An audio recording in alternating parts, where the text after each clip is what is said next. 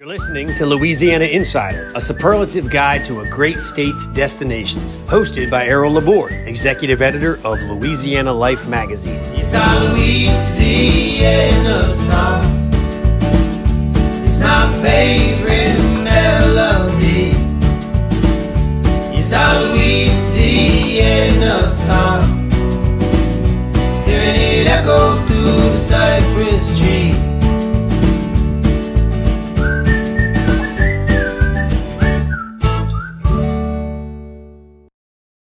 our topic today is it's really interesting one. It is, and a lot of people aren't familiar with this uh, phrase, but they're, they're very important in Louisiana. HBCUs, and that's the, the historically Black colleges and universities. Uh, there is some across the state. We're going to talk about two people involved about with this because uh, in April an exhibit opened at the Capitol Park Museum about these universities, and we'll talk about that too. But anyway. Uh, so our guests are Rodneyna Hart, who's the uh, director of the museum. Hi, Rodneyna. Oh, hi, yeah, I'm the museum division director. And Michael McKnight, the deputy director for Louisiana State Museums. Right. Hi, everyone. Okay, so just so everybody would know, let's go over the uh, what the the universities are. Right. So there's Southern University and A&M, which was in Baton Rouge, which started in 1880 uh, mm-hmm. Grambling, which started in 1901, Xavier University in 1915, Dillard in 1930, Southern University in New Orleans 1956, and Southern University at Shreveport in 1964. And Xavier is the nation's only HBCU system that has um, several campuses. It has uh, three campuses, uh, including a uh, agricultural research extension and the uh, no, not Xavier, I'm sorry. Southern. In Southern Norfolk at the University Law Center. So it, it, it's quite a impressive thing. Of those, two of them are private. Uh, Dillard, which is in New Orleans, I think it was started by the Methodist Church, maybe. Correct. Okay. And then Xavier, which is um, um, a Catholic uh, university, and that's also New Orleans. It is the only Catholic HBCU in the United States. So thank you all for uh, uh, for Joyce, let's start at the beginning. What was the first college of this type in Louisiana? The history of uh, HBCUs in uh, the uh, United States uh, all came after, before, well, many of them came before the Civil Rights Act in 1964. Um, they were able to see that there was a education gap between uh, people who were newly freed, uh, free people of color, um, and that uh, in order for them to uh, get college ready, there needed to be more education and, and more of a bridge. Um, it also offered a lot of opportunity for uh, people to gain in lots of education on a collegiate level um, so of course, getting to them to that point and then having opportunity, and it's uh, only grown uh, nationwide. Um, but we are, are very proud of the HBCUs we have here in uh, Louisiana. And to piggyback off what I just said, HBCUs offer more access to all. Keyword is access to all to education. Now, was was Straight University, which doesn't exist anymore, but was Straight University in New Orleans the first of these universities? Uh, yes. So Straight University and uh, New Orleans University, um, they um, were both founded before Reconstruction, um, and they were combined um, to make Dillard University. So they still exist in some in some form. In the um, in, in, in the companies for okay. Um, the, the southern system would be the largest presence of the HBCUs, wouldn't it? Absolutely. Yes. I mean, then yes, Baton uh, and Shreveport and New Orleans, and then with the extension places. Exactly. Yes. Uh, the the um, I mean, we we have a lot to show and a lot to offer uh, with the exhibition because we had uh, so many things to highlight uh, Southern University A&M College, uh, Southern University New Orleans, Southern University Shreveport, Southern University uh, A&M, uh, uh, Agricultural Research and Extension Center, um, and then also uh, Southern University Law Center. So lots of campuses traversing most of the state. Right. Now, for longest time, the most famous, if not for the right reason, was Grambling. And that was back because in the, in the glory football days when they had the, dominating, uh, had the dominating uh, football team. Um, once integration came and the university integrated, it, it, kind of, and black ball players were able to go to all kinds of universities. And so they were playing, they were, they were playing on other teams, but it still have uh, a major presence. Is there any specialties in particular for these universities? Like, doesn't um, Xavier have a, um, a pharmacy school? Yes. To, to go back one step, I want to say one thing about Southern University. They are the only HBCU system that's a system in this country, the only HBCU system in this country. That's a system of museums with the five they have. So, but to answer your question, Xavier has pharmacy. Yes, that's their main thing. Dillard has nursing. Southern has nursing. Um, Grambling. Yeah, and law. Oh, yes, can't forget law. A lot of power attorneys come from Southern University Law Center. Um, Grambling, again, another university with nursing and maybe um, music, musicians. So Southern has nursing and Grambling and, and, and where else? Dillard. Dillard, okay, so three universities. And that's a really high demand topic now because there's a, uh, a nursing shortage in the New Orleans uh, um, Delgado Junior University. Uh, you know, just with the new nursing school. So some good activity now because there's a real demand for them. Yes. Absolutely. And one of the best things about HBCUs is their access. Um, there are lots of students uh, from various backgrounds who are finding uh, lots of access to premium education at uh, HBCUs. You're talking about Southern University, you got to remember they are the home of the Marching Jaguar Band, uh, the, the, the best band in the world. Southern University Jaguar, Marching University Band, man. You have to keep in mind that, and as well as the football team, Bayou Classic. Yeah, Southern University Band just revolutionized college football bands. Yes, sir. Oh, absolutely. Not just college, uh, but, but high school bands and bands you see in Mardi Gras parades. I mean, they all fall in the uh, in the uh, yeah. The, uh, uh, and so it's had a Listen, one name, Dr. Isaac Greggs, did everything you just said.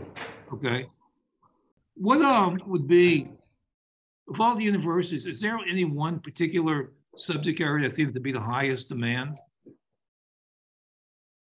Well, I mean, depending on the university that uh, you're talking about, uh, each of them have their specialties. But uh, one of the, the best things about the HBCUs is how nimble they are.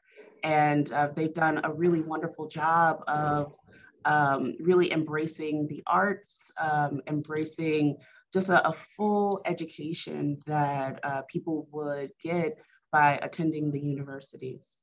Um, I know for a fact, you know, uh, there have been professors like um, Randell Henry and um, other art mavens who have really, and, and mavericks who've created a lot of what we think of when we think of arts and history and culture and music in Louisiana. And that would not be possible without HBCUs, not only uh, training the next generation, but also inspiring uh, people. Uh, there's also a lot of civil rights history that dovetails into our HBCUs. Um, a lot of these things are, are what we get to focus on on our new exhibit at Capitol Park Museum, uh, where we highlight each of the HBCUs and talk about some of the important things that have happened. It was so difficult to cull down from all of the really amazing information uh, that we were provided from the Board of Regents, but we were able to really highlight and, and sing the praises of each of the institutions. Well, for you for the exposure that the two of you have had to this exhibit, tell me a couple of the things that impressed you the most from seeing, or maybe even surprised you the most from seeing the information that came out? From an overall standpoint, state museum system, we're responsible for collecting and preserving items that represent the state's culture and history. So when you look at that exhibit, man, just to look at the, the tire from Southern to Grambling, Bayou Classic, HBCU, the whole nine yards. It all just speaks to you right in that one exhibit. Yes, and we've had a lot of people have aha moments or uh, things that they just did not know they didn't know. Um, and then also being able to uh, talk about uh, things like the Japanese studies program at Dillard.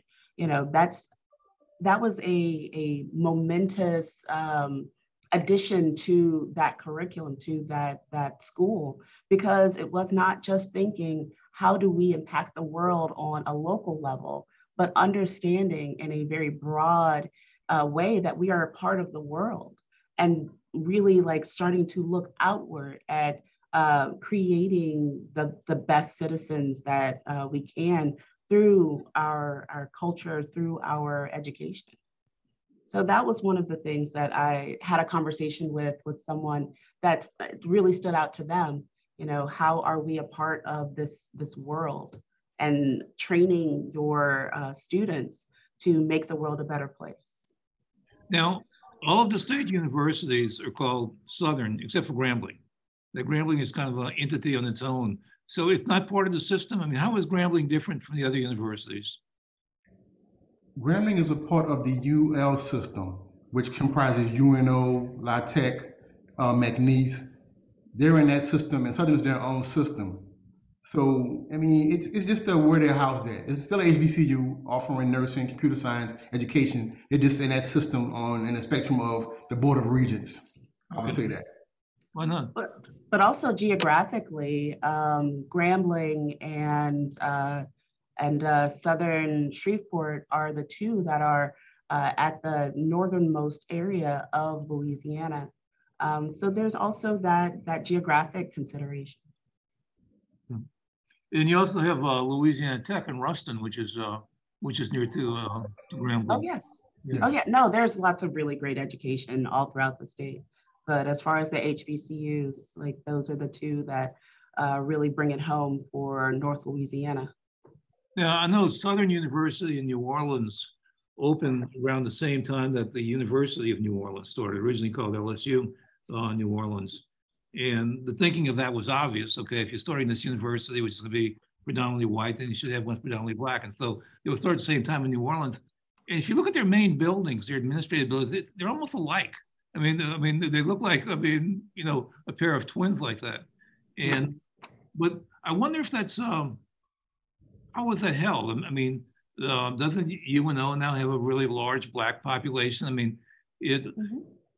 are they able to hold on to their student base now that they have so many more choices to make?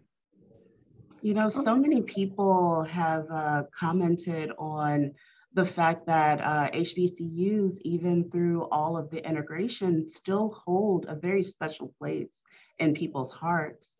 Um, the kind of community that is fostered, um, the uh, way that the um, alumni uh, are still very much so invested. Um, it, it, has a lasting legacy and the population of the campuses are becoming a lot more integrated but they still have a, a really special place in the hearts of um, many who have gone there, have had family to attend HBCUs and continue that legacy. And to add to that conversation, you know, speaking of New Orleans, think back, you know, we, we dealt with Hurricane Katrina. Now we're dealing with COVID. So after Katrina, a lot of kids decided to stay home. You know, you, you were sent away for because Katrina made you leave and evacuate. When you got back home, you want to stay home now. So when you look at going to school now in New Orleans, which one to major in? If your major is one of those locations, you want to go there. So I mean, you know, other kids in New Orleans, even my kids, they want to stay home, close to home, feeling of safe, you know. Well, refreshing to hear because I know it's always been said of college students in general, they want to get out of wherever they are and go some other place, you know. But if there's a dedication to stay in Louisiana, that's a great way to, to really grow an important base for the state. Absolutely. Yes. And, you know, our state has done a really great job of incentivizing staying home for uh, college. I mean, I'm from Louisiana and I've graduated from LSU twice now.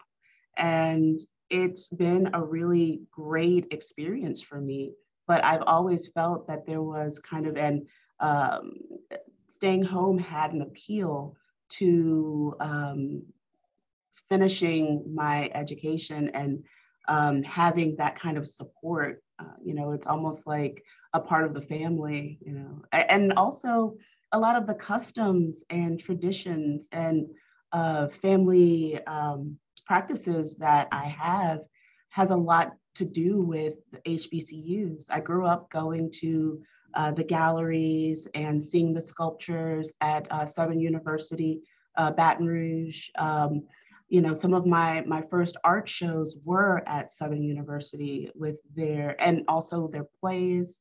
You know, a, a lot of what we focus on is uh, kind of the the STEM uh, element of our education, but STEAM, you know, including that art, we've really been able to attract a lot of really impressive artists uh, over the years and have really molded the world in meaningful ways because of the HBCU uh, contribution.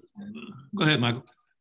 To add to that conversation, I'm from New Orleans, ended up going to the Baton Rouge, transferred to Tulane, but my brother, my sister, my daughter are now SU either alumni or students. So, you know, the, the, the staying home part, I think kids are like more now I want to stay closer to family. But even in my situation, I was a musician in high school, so I wanted to go play in SU's band. That was my dream, and I did it. You know, but I had a, I had a dad who was a, a Tulane alum, so he was always in my ear. Hey man, Tulane is waiting for you. Come on back home. Come on back home. I'll buy you a car. Oh, okay, I'm coming. so I'm sorry. Where did you go? Which university? Tulane. Okay. Oh, all right. Okay. Well, there wasn't any band there, huh? So no band. No major band or anything. Yeah. No, just no, just the car. just the car. All right, then well, you mentioned you, you grew up in Louisiana, but where? What town? Oh, I grew up in Baton Rouge. Uh, well, actually Baker, right out of Baton Rouge. Okay. And uh, yeah, it was a really great upbringing. You know, you were close enough to all of the things that you needed to be close to, but far enough where you still remembered what trees feel like. so you went to LSU as a student, right? I did. But, but you're right within the influence area of Southern University. So did you ever interact as a as a kid or as a student with, with, with Southern University?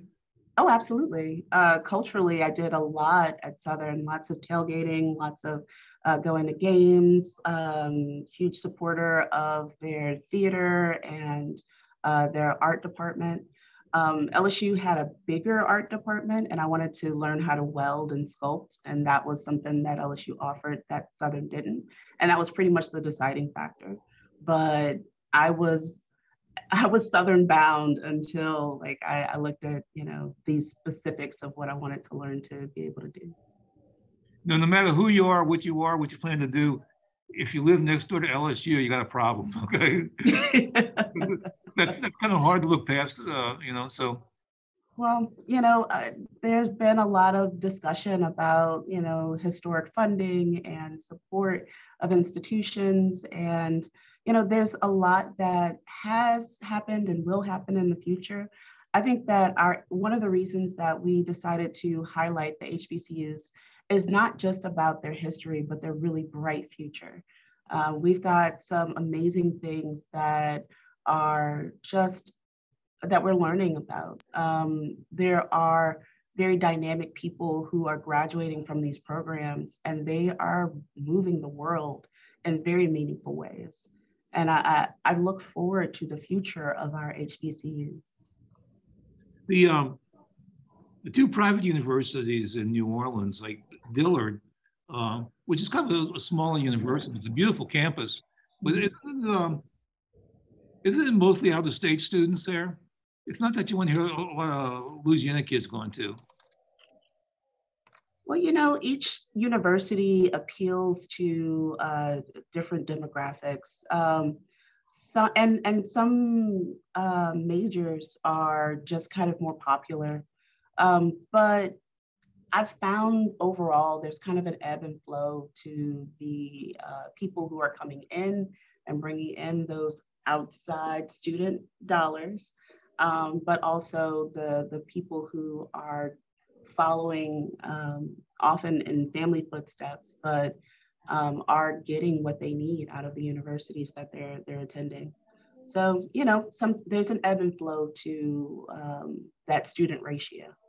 My experience at Tulane, so Tulane is mostly out of town kids, right? You have some locals, but when you look at Xavier, you look at UNO, you look at SUNO, out of town kids, but more in town kids. But like Tulane, there's a lot of out of town kids from the West Coast, East Coast. Um, but I think it just depends on what your major of choice will be. You know, if you want to go and be an engineer or architect, you're going to go to that school that off that program has the best program. So I think it de- really deals on what's the major offerings at those locations. Do y'all see demand for future universities of this type, or is it all being filled now, now that the doors are open for all the universities? But does there need to be another Southern University, you know, in Alexandria or somewhere, or does there need to be an extension of, of or are we do we have what we need now? Well, that's up to the uh, universities to figure out. I think honestly, as long as we are creating the kind of, of uh, workforce that uh, will stay in this state, that will find gainful employment outside of their university experience, we're going to continue to see growth.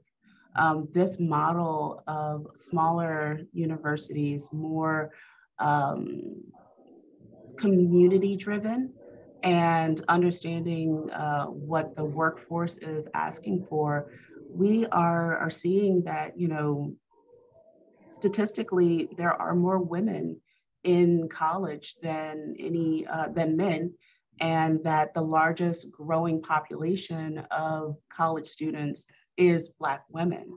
So that is also going to. And now, is that just for the HBCU, the for all no, universities? That is across the board in the United States. Women are the um, the biggest growing demographic of college students. I tell you what else. A, yeah, it's a, a, a interesting statistic. The but black, you know, black mm-hmm. women are becoming a very powerful political force too. That is very true. A lot of elections. You look who's winning elections, and you look at the judicial elections, and you look at uh, look at the leadership in New Orleans and the parishes around there. And yeah, and that really... the campaigns that they're, I guess there's more, more cohesion, getting together and all that, but they've, they've become a real political force. That is very true. Yeah, yeah uh, greater representation um, in any place in which you are getting these kinds of fundamental skills and um, and world growth uh, you're definitely going to see that have a direct um, uh, statistical change in uh, wherever that ends up. So, yes, more uh, women in college means more women in business and politics and all other industries.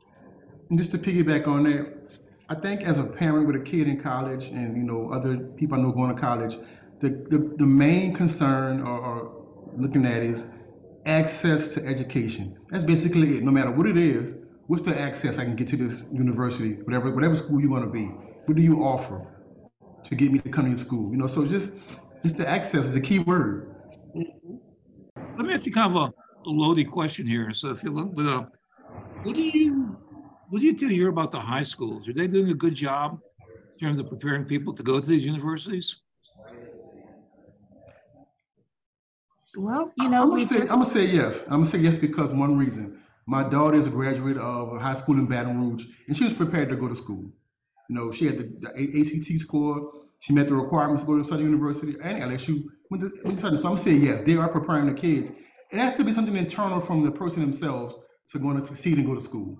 You know, it can't put all of the, the, the onus on the schools.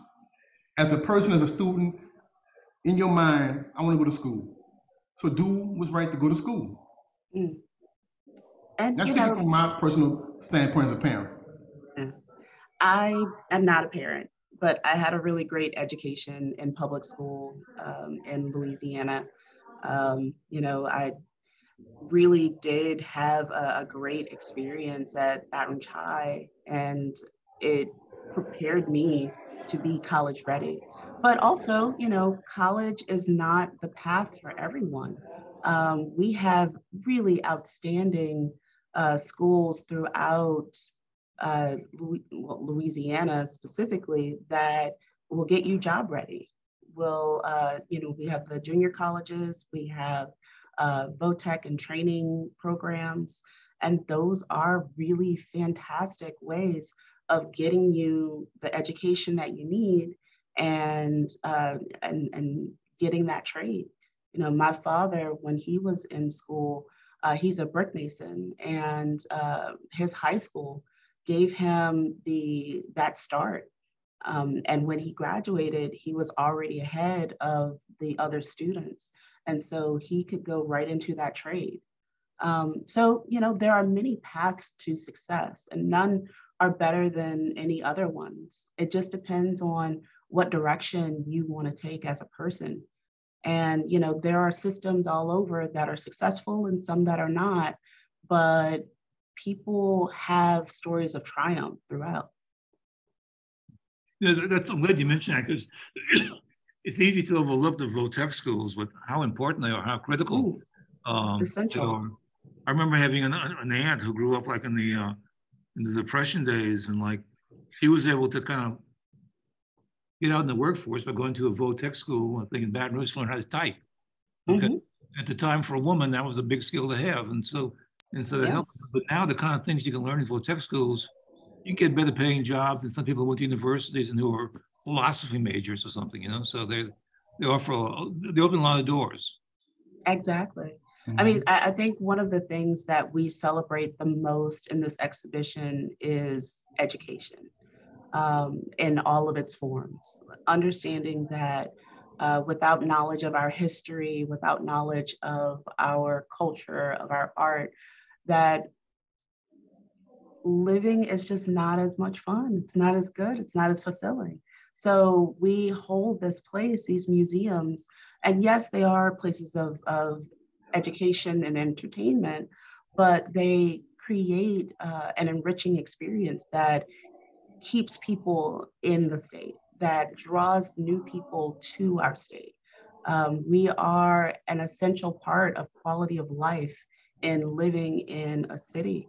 And so we have museums all throughout the state, and we're really proud of what we get to offer and that people can grow in love for Louisiana um, through our museums.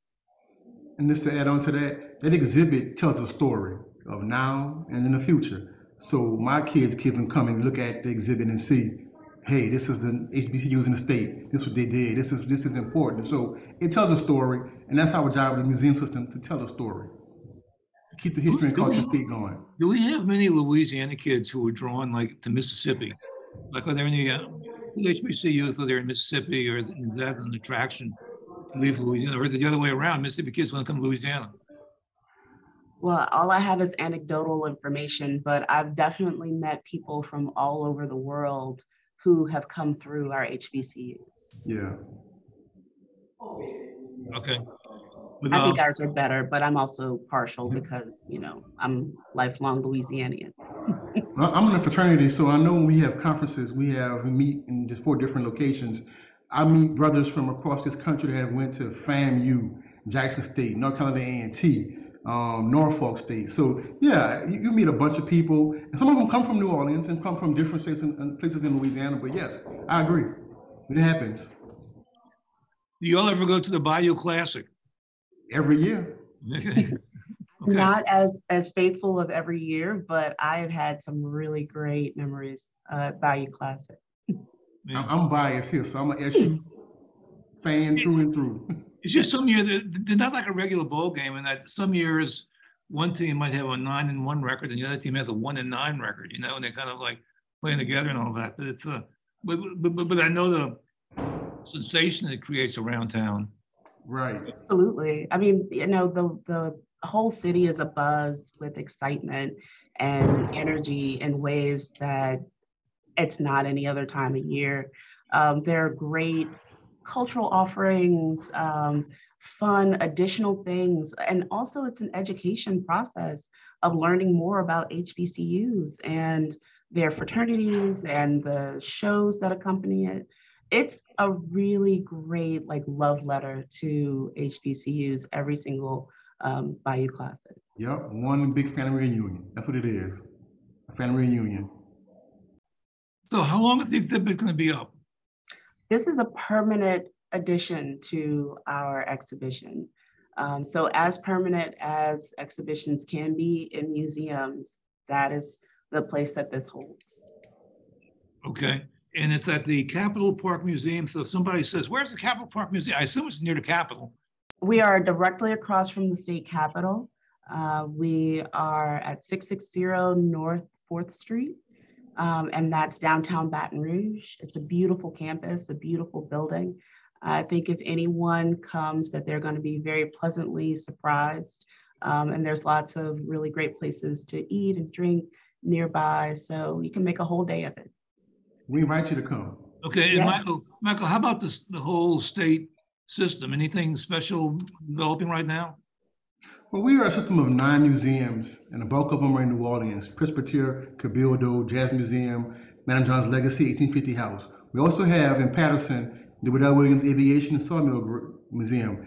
That museum, to me, is the most precious one because of the, the, the airplanes in there. Man, Yes. those things are kept well kept, really good. The, the even show you a video that you put you right in the, in the captain's seat. I love that museum. Also, we have a museum in E.D. White in, in Thibodaux, and there's a museum in Natchitoches, the Sports Hall of Fame Museum, which has an event this weekend. Correct, Rodneyna?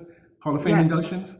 Yes, And so the that's Natchitoches something to look Museum- forward to. the Natchitoches Museum is pretty high acclaim for architecture now. It's getting a lot of attention. Oh, it's gorgeous. Yes. It looks like a, a spaceship. Like it is, um, uh, it's all reminiscent of the uh, Red River. And if you go through the space, you can kind of see that spatial relationship. But it's it's a beautiful museum, inside and, and out. And I think that the, uh, that the Trails Museum, or, or, or it's not exhibit, it's signs. It's uh, um, signs of different historical things around the state. That's- Yes. Oh, that's trail really cool. markers. That's really important. Yeah. Absolutely. We're so excited about the uh, Civil Rights Trail um, that each marker is still coming out, um, but it's a way of us celebrating uh, these monumental things that have reverberations not just in Louisiana, but nationwide. Um, there's so much that uh, you'll learn uh, if you're able to to uh, take the trail and learn about the the different uh, markers and why they're so significant. And to add on to that, I tell you this: be look on the lookout for a very important announcement coming September. So I'm gonna tell you, Can you can you give us a hint? civil rights. I will tell you that. Okay, uh, it, it's part of that part of that exhibit, or uh, Yeah, yeah. Okay. But this page, be, be be ready for it. With a lot of great stories to tell in that category. I mean, you, you know, the whole, Yes. whole Absolutely. march to Bogalusa and all that, you know, and um, and John McKeithen called on going on TV and really protecting the marchers, you know, and and th- th- th- th- there's so many stories. Uh, we were there for the opening of that trail, you know, that Dooky Chase. Yes. Um, yes. Yeah, that was a big event, and um, not to mention the fried chicken they fixed that day too. Yes. uh, you know, which is just incredible. But uh, I really felt good about it. Uh, the image they have, and I think it's just just important. And in all those spots along the trail, um, there's something that I want to follow this bike with this podcast and, and just talk about it because it, it has such a historical value. Yes. Look, stay tuned. You'll have us back on here in a couple of months. I'll tell you that. Okay, so September. Okay. Yes. Well, well, well, in September, can you come back and talk about it? Both We nights? definitely will. Okay, all right. Well, thank you very much um, for your work and for what you're doing and for your um, cooperation. And I'm anxious to go and see the exhibit. Oh, exciting. I can't wait for you to come. Please let me know when you're here. Okay, thank you all very much. Thanks for listening to Louisiana Insider. Subscribe, like, and rate our show where you listen to your podcasts and follow us on social media at Louisiana Life Mag. Executive producer for Louisiana Insider is Kelly Massicot in cooperation with Louisiana Life Magazine. For subscription information to Louisiana Life, call 504 828 1380. Our theme music was provided by Rich Collins. Hey, that's me. Join us again next week for more discoveries inside Louisiana.